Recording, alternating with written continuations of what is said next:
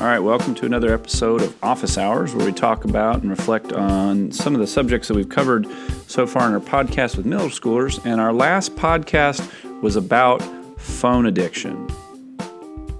Now, phone addiction, obviously, as we all know, is not something that middle schoolers necessarily uh, struggle with alone. Uh, it's something that we all struggle with. I know I struggle with uh, my phone addiction problems in terms of Uh, being able to control myself and the number of times I unlock my phone to check new things.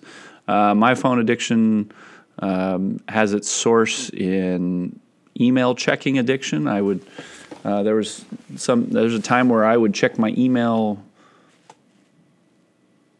twenty-five, thirty times a day, um, just ready for that little dopamine shot uh, that runs through my brain uh, when I see a new notification, a new email. For some people, Um, it's checking Instagram constantly. Uh, every time someone has a new story, they're checking it. And the question really is, um, what age is someone, should someone be allowed to make that choice for themselves? Um, is there is there an age that's too young uh, to give students this highly addictive device? Um, and uh, this is ultimately a parent, a parental question, and I can't really speak to uh, not being a parent myself. I can't really speak to that. Um, more I, what I can speak to is the way I see students using phones in school when parents aren't around. Um, and so the first question as to what age, well, I mean, ultimately that's a parental question, um, but it's important to understand that when you have a phone, it basically unlocks the world. Now, students can unlock the world and everything that there's to find in other ways. They can unlock it through computers. Uh, they can kind of unlock it through game consoles and P C gaming. Uh, but phone, the phone, what it does is it's not a stationary object. Um, so if you have a home desktop computer, that's a stationary object. You can kind of supervise in some ways, not always though. Kids will find a way around it. Um, and then a gaming console Uh, kind of limits um, limits the amount of freedom a student or child has to access things. So, um, can you control it? Not really. I mean, you, there are some ways to. You can. Uh, there are some software that you can download on a phone, but ultimately, uh, as soon as you give your child that phone, Um, you're basically unlocking the world. And there are two, the negatives that I really see for kids are kind of separated along gender lines. Uh, with boys, um, gaming addiction is the big one, and porn. Uh, those are the two uh, big scary monsters in the closet. Um, gaming addiction can take place on many, uh, many platforms, whether it's a console or a computer or a phone. Um, but gaming addiction can also, uh, you know, porn addiction, on the other hand, Um, that that's primarily a phone issue, um, and that students can just access that freely um, and go into ig- incognito mode on their phone. You have no idea they could have a, you know, quickly develop a porn addiction just using their phone.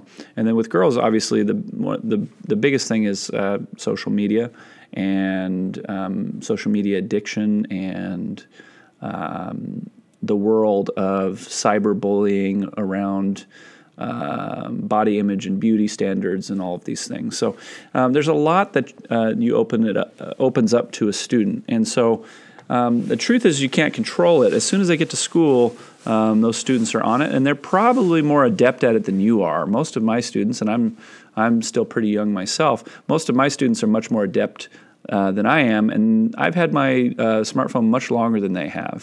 Um, that's because their brains are at a place where they're learning. Um, their, you know, their prefrontal cortex is myelinating, meaning that they are learning skills and habits and reflexes um, at a faster rate. And so they are just, and they're constantly in front of the screen, and they feel a constant pull. So they're becoming more and more adept at things.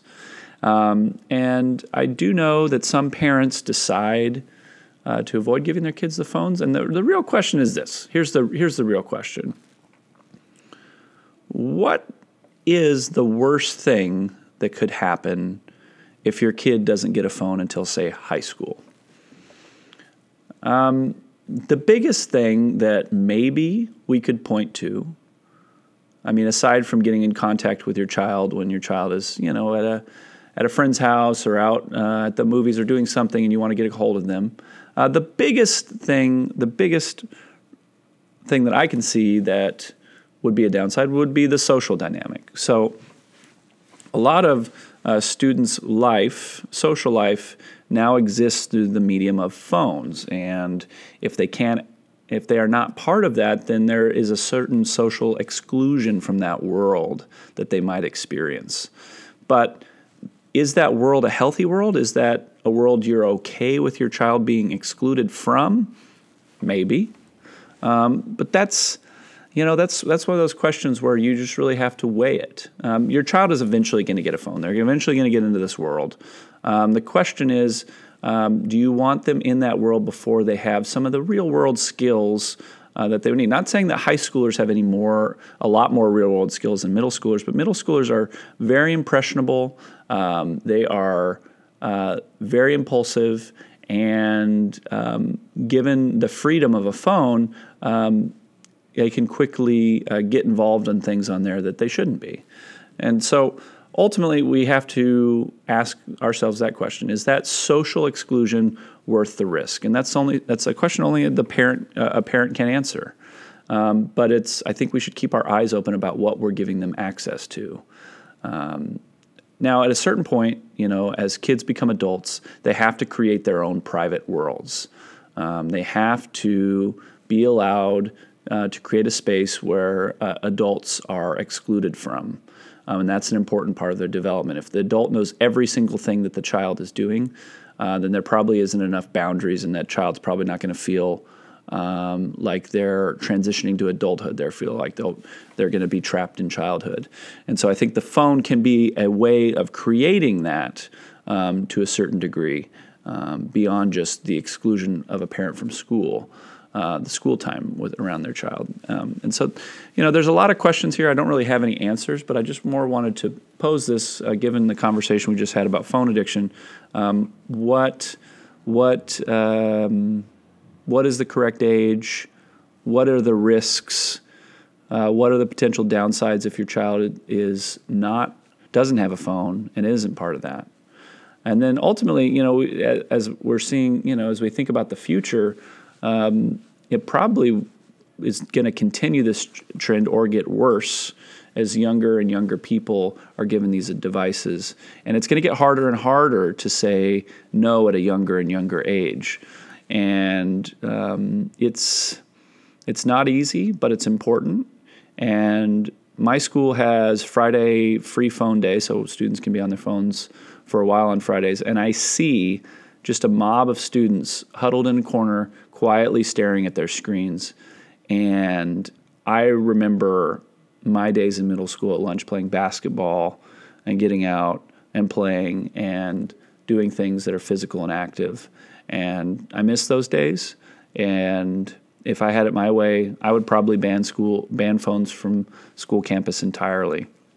It's just simply because it is so addictive and so powerful in that student's pocket. Um, the rough equivalent would be to be, you know, for a person who's addicted to smoking to carry around a pack of cigarettes in their pocket and be told not to pull them out. That's that's the level of addiction of many of my students. And so, if I if I could set a policy, I would for sure uh, encourage uh, people to be as restrictive um, as you can with phones, uh, just because of their addictive power. Um, and so that's what we'll leave it on today. Uh, it's a question uh, that everyone needs to answer and think about, and um, it's not an easy question, um, given what we talked about about social exclusion, but it's an important question, and it's really ultimately your child's health um, and a middle schooler's health. Uh, thank you for listening to this Office Hours. I hope this was helpful, or at least sparked some uh, thoughts in your mind and some questions that you need to answer yourself. And stay tuned for our next episode. We're going to be talking about middle school stress.